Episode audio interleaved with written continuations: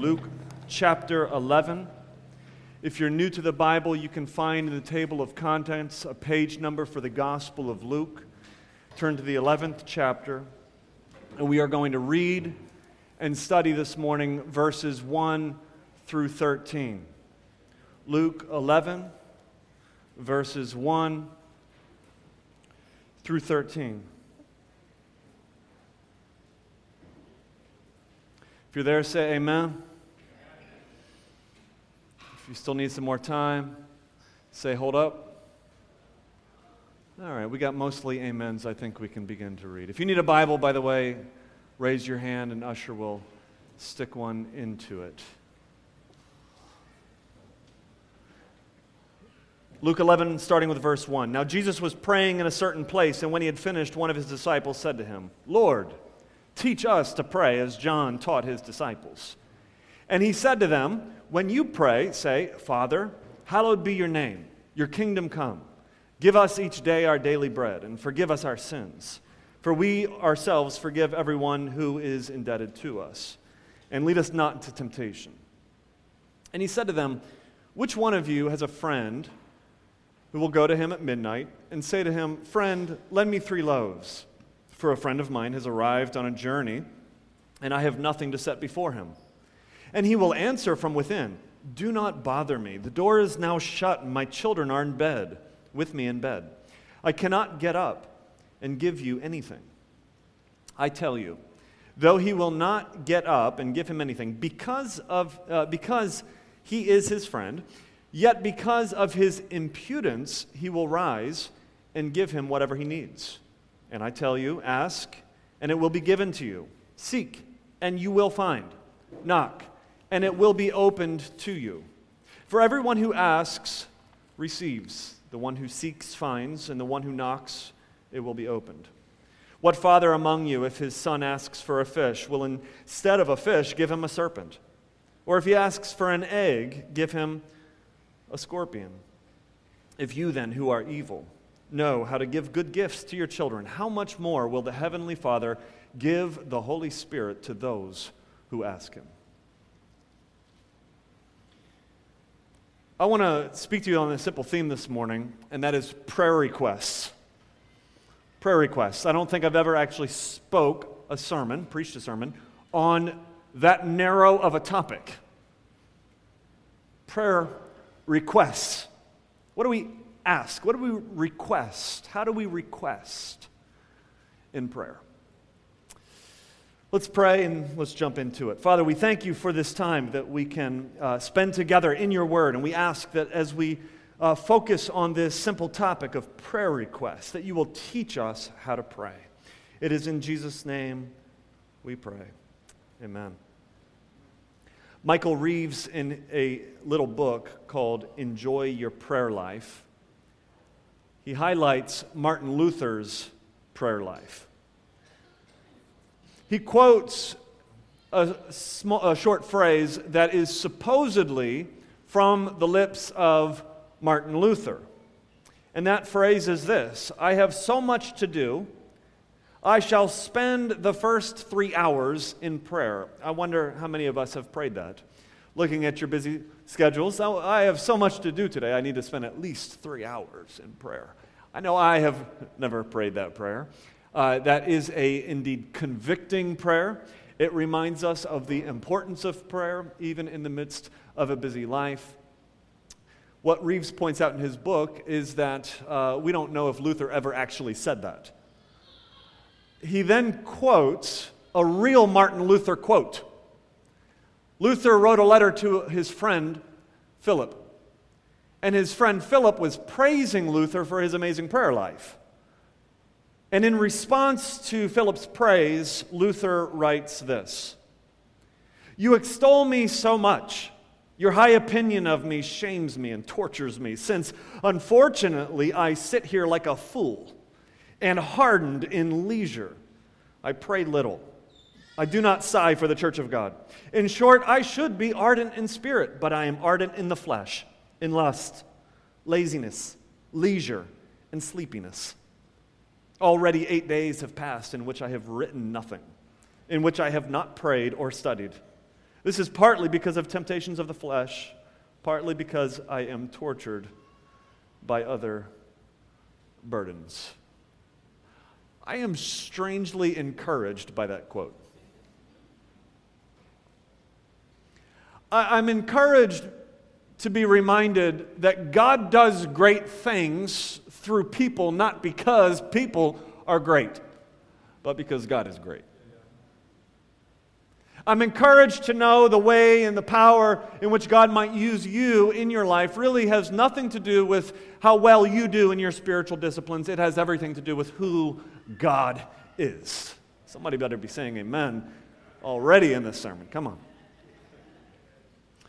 I'm encouraged to know that the fight for a good prayer life is not a modern problem, it's a human problem. It's a very old problem.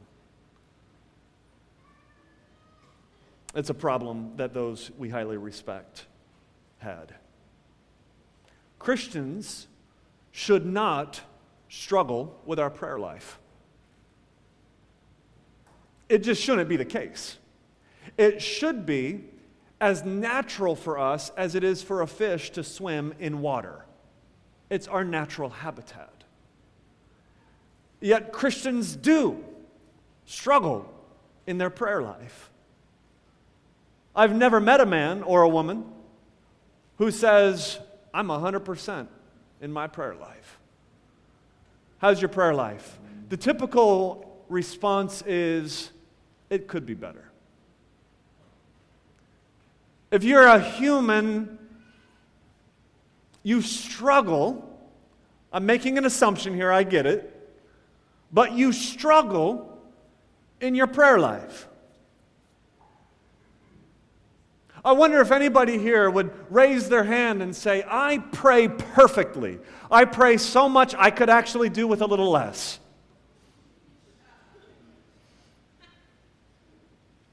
Now, we all fight for prayer. And that is because prayer is intimately connected with faith.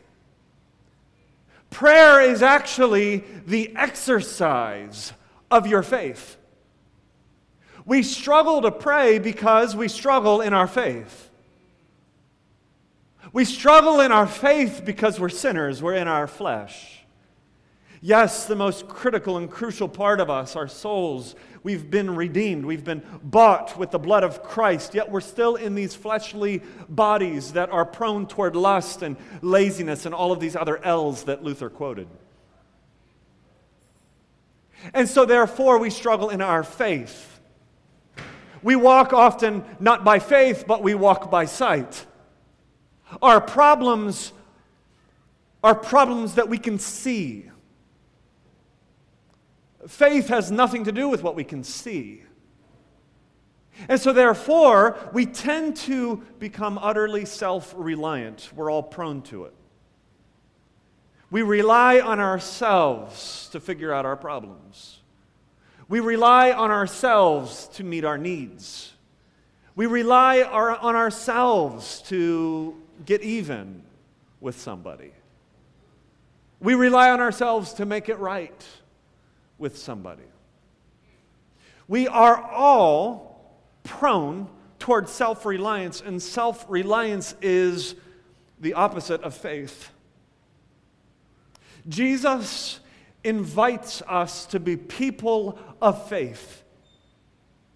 And the exercise of that faith is to be people who rely not on ourselves, but rely on God. I am convinced the more we grow in our faith, the more our prayer life is going to be better. I'm convinced the more we understand the heart of God and who God is and, and grow in our understanding of this God and see how trustworthy God is, see how able and willing God is, I am convinced that our prayer life will increase. You know, I could give you a number of different tactics, tools, methods of prayer. All of those things can be very helpful. But I think at the very core, we have to address our lack of faith. And so, what I want to do this morning is, is I want us to look at God. I want us to see who God is. I want us to see the Son and grow in our faith so that we might grow in our prayer life. Jesus' prayer life must have been phenomenal.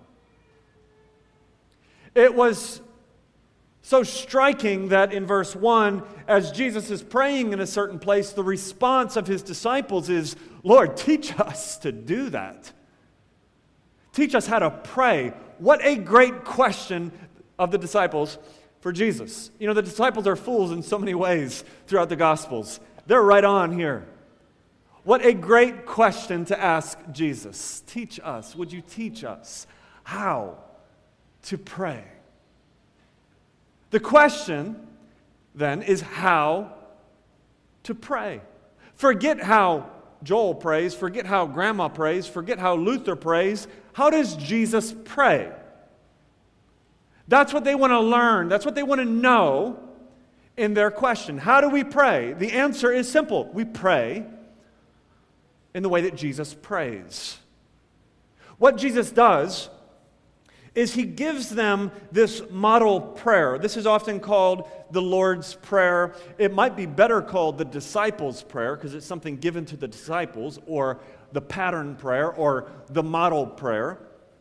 We pray it often as a, ch- as a church. It's a teaching tool for us so that we might one corporately pray together or individually, but also so that we might learn how to pray. Now, when we read the Lord's Prayer, we should read it more like jazz instead of classical music. What I mean by that, and I've learned this from Leo, in classical music, you have all of the notes written out and you rigidly follow all of the notes. Now, a classical musician might not like the fact that I described them as doing it rigidly. I don't know.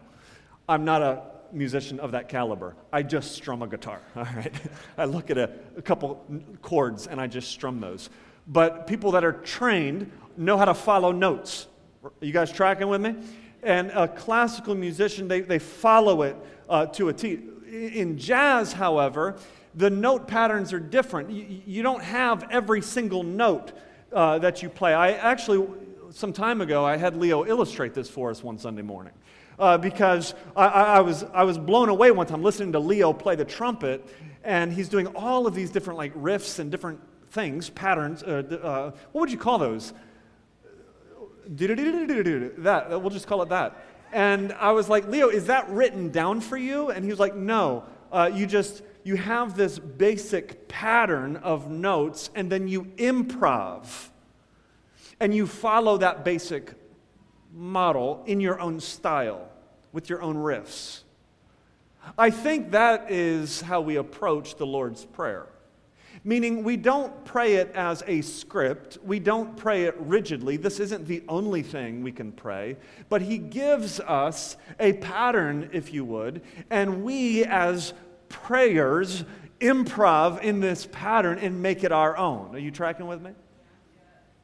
And so Jesus then, teaching them how to pray, gives them this structure.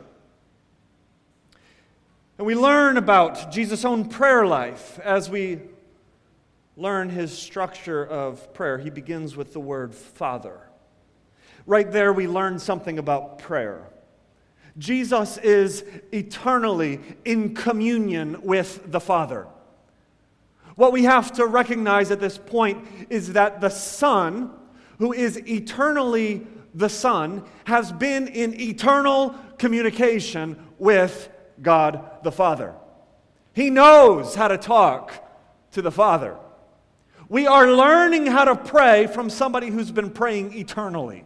Wrap your mind around that. We have been created in the image of God, and if God is eternally in communion, in communication with one another, then what does that mean for even the reason we have something like language? Is it not given to us, first and foremost, primarily so that we might reflect the image of God and be in regular, ongoing communication with the Father? Jesus addresses the Father, he directs our attention to the Father, and then from there we see what Jesus is passionate about. So, how do we pray? Let's pray what Jesus is passionate about. Let's learn what his passions are and let's pray accordingly. What's Jesus passionate about? Well, first, we see he's passionate about God's holiness and God's fame. He says, Hallowed be your name. And that word hallowed means to be completely set apart, to be completely distinct, to be completely holy in, in all of your character and every aspect. So he's concerned about the holiness of God, but not just that. Hallowed be your name. Name would be synonymous with fame. He's saying, May all the world know how wonderful you are. May your fame in the world be that of holiness. May your glory extend to every single part of this creation. Secondly, he is concerned and passionate about God's rule and God's reign. He says, May your kingdom come. That is both temporal and eternal, meaning right now, in this moment, may you rule and reign in our hearts, the invisible aspect of God's kingdom. May that come now. May the church be united as Christ rules and reigns in our hearts. There's this temporal aspect, but also a future, a eternal aspect. May your kingdom one day crash to earth. Oh, come, Lord Jesus, come quickly. May God's reality become our reality. He then moves from these big grand schemes to personal needs. He addresses our needs. He, he says, pray. He's passionate about us and our physical needs. He's also passionate about our spiritual needs. First, he prays for the physical needs. He says, Give us this day our daily bread. As I prayed earlier, that doesn't say daily steak. It doesn't say, Give us this day all that we would ever need for the rest of our life. It doesn't say, Give us this day barns of plenty so that we might never have to work again. He says, Father, provide for us now it's interesting to look at the biblical story and see how God provided for Israel in the wilderness. It was not enough for the entire 40 years. Day by day, He gave them just enough manna for that day. God, provide for us today. Provide for me the funds that I need to pay for the electricity I'm using today. Provide for the gas I need to get to work today. Provide for my stomach and my children's stomachs today. We can trust God to provide for us. Do you realize that? He wants us to pray for our daily bread, the basic necessities of life, survival. And then he goes on and he addresses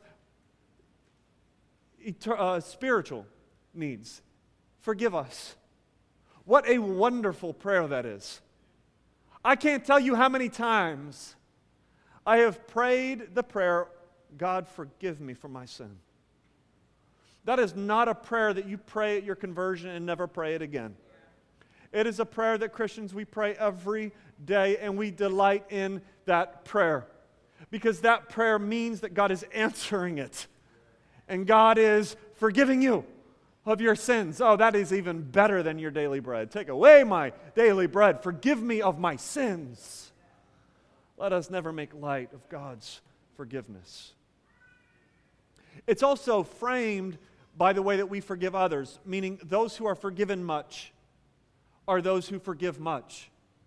And there's this recognition, this prayer for love for others as we extend forgiveness to those who have wronged us. Finally, there's a third request in the Lord's Prayer, and that is to lead us not into temptation. Jesus, knowing how weak we are, is passionate about us not being led to moments of temptation. We don't pray merely that we would be able to resist temptation. We pray, God, don't even let me get to that point of temptation because I know how weak I am. These are the things that Jesus is passionate about. And like a nice jazz musician, we pray this prayer in our own way. We improv, if you would. And we make this a pattern, a model that we follow as we learn how to ask of God. Now, the key here is all requests made to the Father are positioned under the banner of God's glory. Let me rephrase that because this is so, or restate that because this is such a huge point. All of the requests that we ask of God are positioned underneath the banner of God's glory. What I mean by that is that Jesus prays for God's glory first. Hallowed be your name, your kingdom come. May you be glorified in all of the earth and in our hearts. He prays first for God's glory, and then he prays for our various physical needs. Meaning, it is important that we pray for our daily bread, but let's pray for God's glory first. Uh, let's pray for a change of circumstances indeed. But first, pray for character.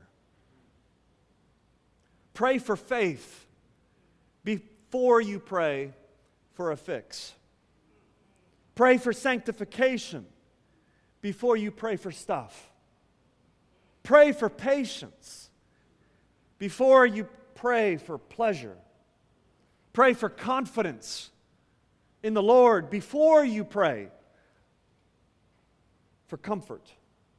Pray for conviction before you pray for convenience.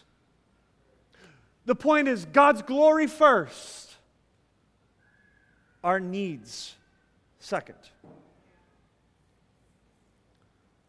A, a, a, simple tip here is simply this when you ask something of God, be sure that you can give a God glorifying reason as to why He should answer that prayer request. Meaning, there are some things that we don't necessarily need to pray for. I don't think we need to pray that we would be wealthy just for the sake of being wealthy. I don't think we need to pray that we would be popular just for the sake of being popular.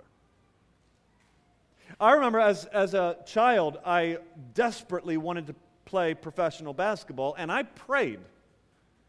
I prayed with faith that God would let me play in the National Basketball Association.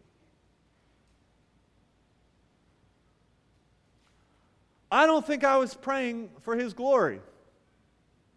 He didn't answer that prayer request. I don't know if I could have attached a God glorifying reason as to why I so badly wanted to play professional basketball. I was too short, too slow, too everything else. He didn't answer that prayer request, and we're going to talk about why God doesn't answer some of our, our prayer requests in just a moment. But when we do ask, we've got to challenge ourselves. Can I give a God glorifying reason for this prayer request? Is there some promise of God that He's given me or His people that is attached to this prayer request in some fashion? Currently, our van is sitting right here, dead. I spent, I'm going to tell you, I spent $750 on Thursday getting my van fixed. And on Saturday, the alternator went out. Is it right to pray, God, please, let our van get fixed in a timely manner? The answer is yeah, that could be right, and it could be wrong. It depends why I'm asking it. I have to ask myself, why should God help us get this van fixed? Is there a God glorifying reason? Well, I think there very well could be that we could use it for God glorifying purposes to serve our children, to serve our neighbors, to serve our church, to get us to the airport on Tuesday, to take off as a family uh, without having to be a burden to somebody else to get us there. There, there are some God glory. So I'm praying in that way. I'm giving you a real life example this morning in my prayer life. How in, is this request under the banner of God's glory? Donald Whitney, he uh, used an ex- example of this. Uh, he's, a, he's an author and a professor. He used an example of his own life to illustrate this. His dad was dying of cancer. His dad was older and suffering. And in the car outside of the hospital, Whitney is in tears. And he's begging God, God, please let my dad live. And then he asked himself, Can I give a God glorifying reason as to why God should answer that prayer request? And all he could think of were selfish reasons. If his dad were to live, he would continue to suffer in this earth.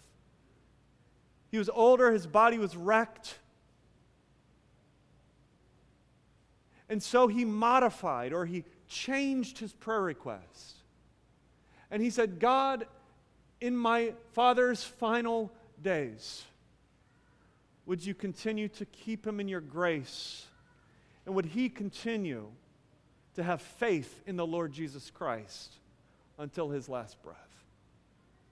And he said, God answered that prayer request. That was a God glorifying modification you see?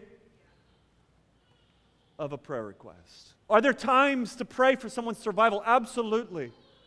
I pray, God, that they would live so that they might serve you. I pray that they would live so that they might serve their children. I, I, I pray that they might live so that they might know you. But again, we are, we are attaching that request to God glorifying big kingdom sort of stuff. And that is what fuels and frames our prayer requests. I challenge my children at the dinner table when we have family worship together. And every night we go around and ask for prayer requests. And Haddon often prays that he'll win his basketball game. And I'll challenge him Is there a God glorifying reason as to why God should help you win this basketball game? And he'll come up with something. Amen. So Jesus gives them this model, and then Jesus goes and tells them two quick parables to illustrate the heart of God. And I want to catch this. Jesus intentionally attaches this to the model. What Jesus is showing us is first how to pray, how to frame our prayer requests, but also he wants us to see not just something about us, but something about God. He wants us to see the heart of God. A man is banging on the door. It is midnight. This man has had friends show up at his house unannounced in the middle of the night. And in this day and age, hospitality is sacred, meaning you've got to have something to give your, your guests who come into your home. Evidently, he's got nothing in the house to feed them. The bakery is closed, it's the middle of the night. So, what does he do? He goes to his friend's house and he's banging on his friend's door, asking him for three loaves. That's just enough to feed one person. He's asking his friend for three loaves of bread, and his friend is sleeping in what would have been a one room house, which was the, the, the poor in that day lived together in one house with the animals. The family would all sleep together in one section. Probably a large family, probably a lot of children. You can only imagine how annoyed this man is as his kids are starting to stir, there's a knock on the door and he's asking for three loaves of bread. And there's this exchange that goes back, we don't know how long, but the man denies him. He says, No, I can't give you anything. My kids are going to wake up. Like, get out of here, please. Can we deal with it in the morning?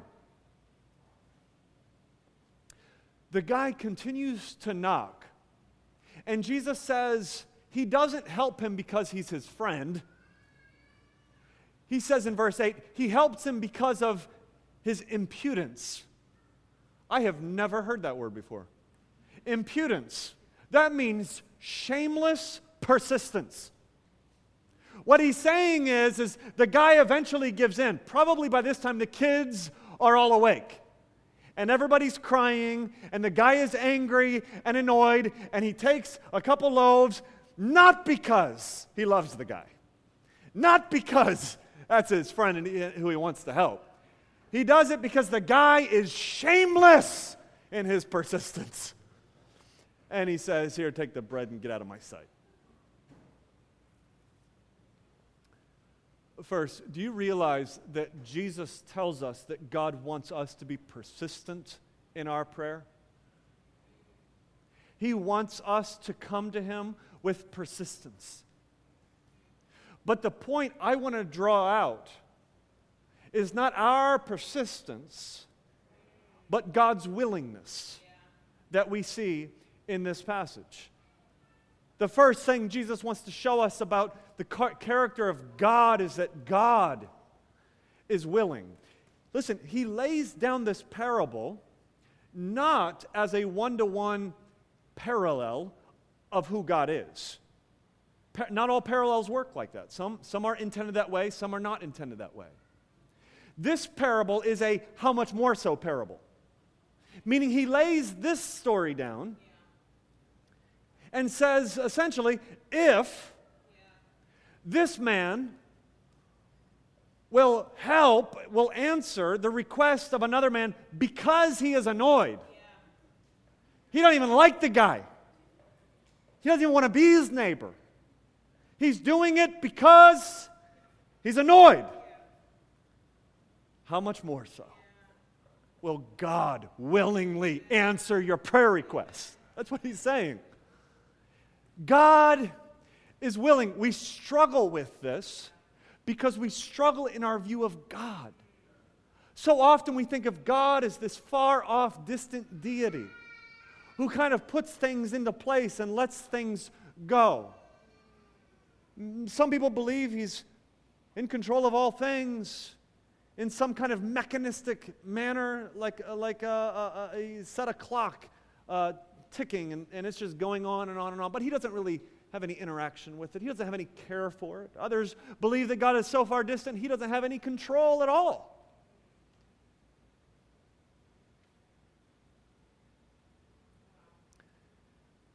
We view God as far off, not caring not really concerned with the fact that I need three loaves of bread.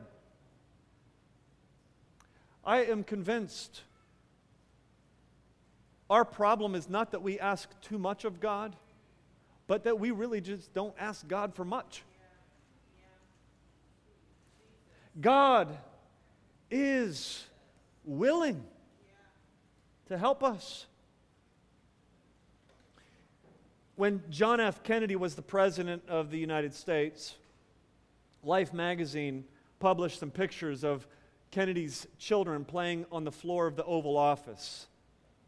And Kennedy's playing with them. And these pictures went what we would call today viral.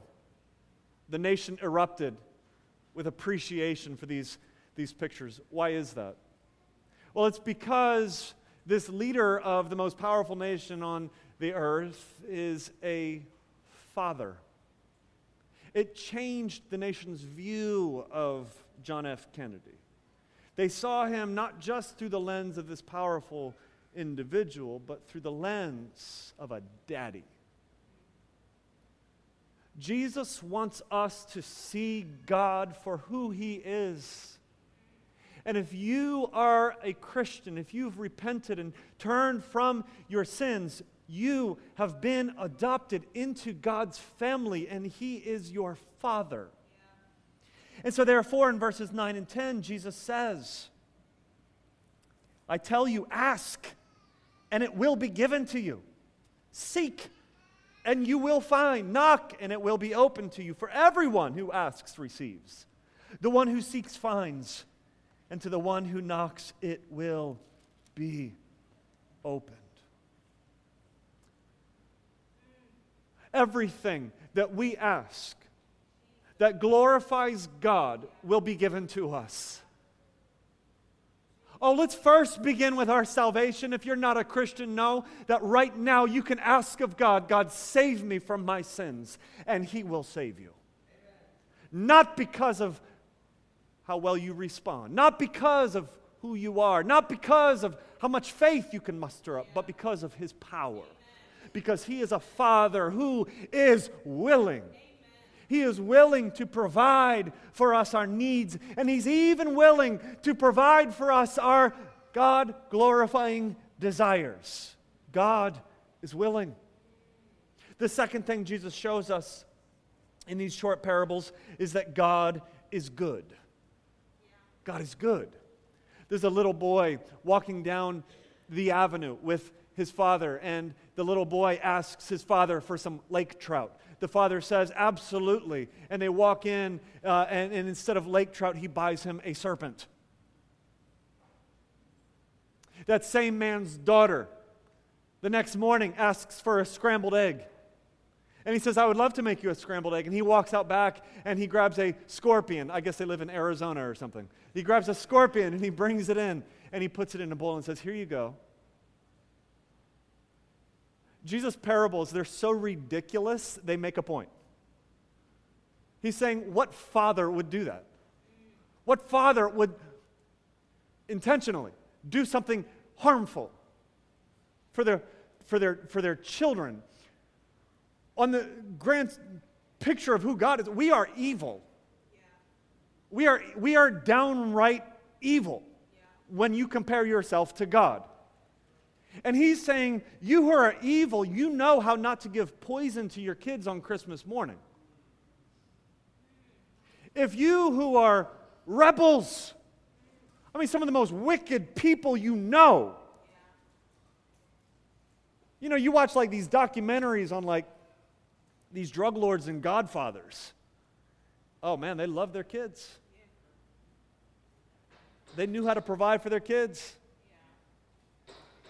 He's saying, You who are depraved, given over to your wickedness, given over to your sin, if you know how to be good to your kids, don't you think that God, our Father, who has no iniquity in his being, don't you think he knows how to be good to you?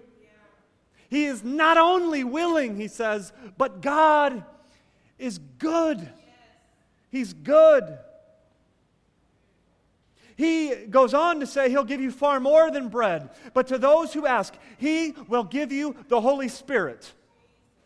Now, some of you might be surprised by that. That might seem like a given to some people. Oh, of course, the Holy Spirit. I need some bread. Well, let's put bread aside for a second. Imagine what, what life would be like without the Holy Spirit. He gives us, yes, our daily bread, but even more, He showers us in His very Spirit. At conversion, he gives us the Spirit of God who cleanses you of your sin because of the blood of Christ. He forgives you of your sin. The Spirit then fills you and seals you and continues to equip you and encourage you in your faith. But the Spirit also directs you day by day as you live your life so that you live your life with wisdom. Meaning the Spirit convicts you when you need to get a job in order to pay your rent. The Spirit uh, uh, encourages you when you are down and, and too discouraged to do anything. The Spirit, listen, Solomon built a kingdom.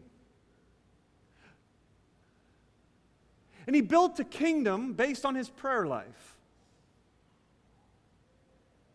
But he didn't pray prayers that then caused God to plop a kingdom into his lap. He prayed for what? Anybody? He prayed for wisdom. and then he lived his life accordingly. Don't you see how God provides for us? Giving us the Spirit is so much more than just plopping something into our lap. We have the Holy Spirit of God, we have all wisdom, and then we live our lives accordingly.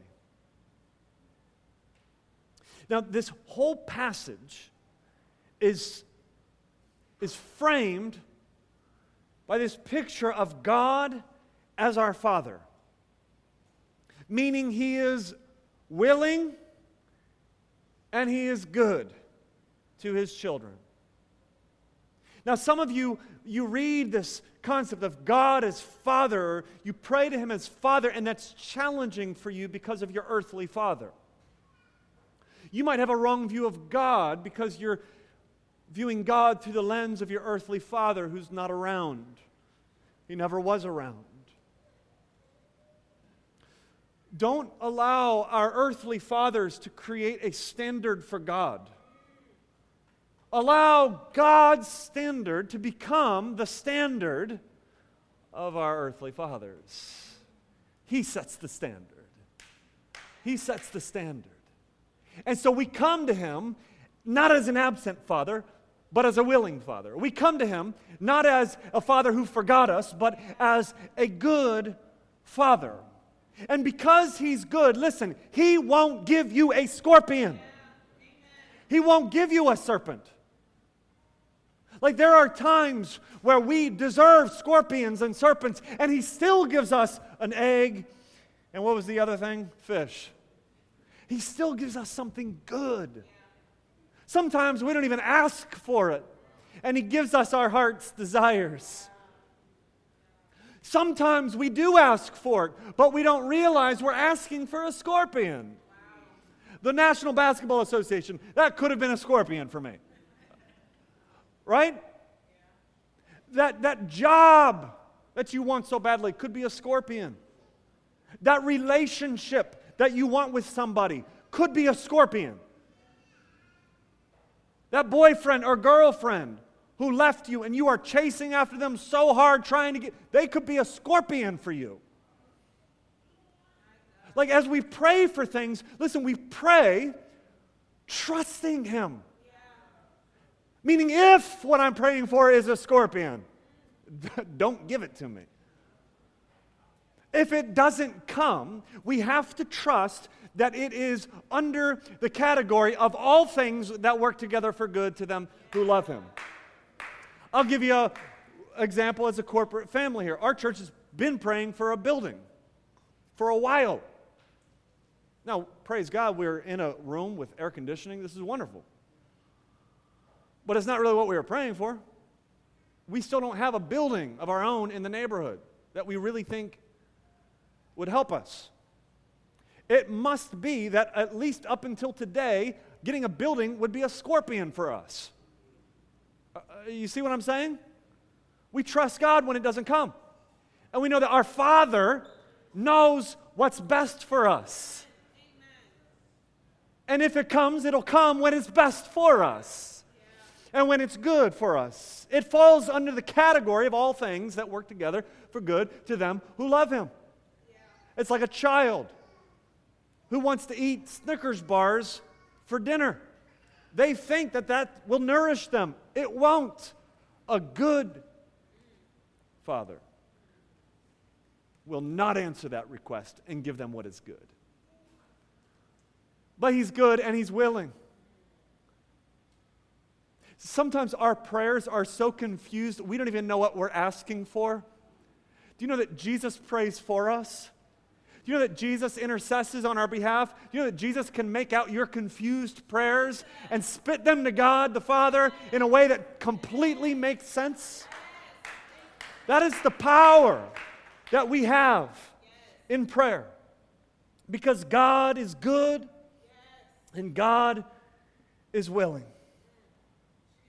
My grandmother, in probably the year 2007 or so, was with me in Ohio, and I shared with the church there about this desire that I had to plant a church in Baltimore.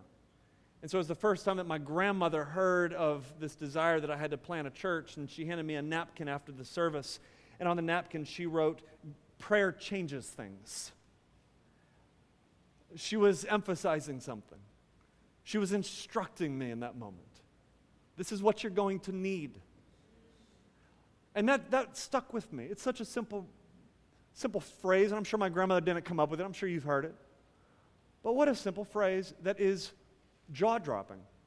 Prayer, prayer changes things. The simple logic of this text is that there are things that we don't have because we don't ask. Now, that's the Bible.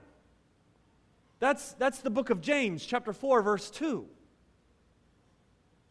You have not because you ask not. Now, this is mind boggling for me. So I won't explain it, I'll just state it.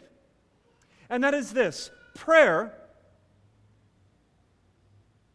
is God's means of accomplishing his purposes in the world. Meaning, yes, God has his purposes, but that doesn't mean we just sit back prayerlessly and watch him do his thing. No. In the same way that you exercising your faith is his means of saving you, prayer is his means of accomplishing things in this world. You have not, James says, because you ask not. So, how then do we come to God in prayer? First, we come through the blood of Jesus Christ. The same Jesus that teaches us how to pray is the Jesus that died for us so that we can pray. I am convicted in my prayer life when I think of the cross.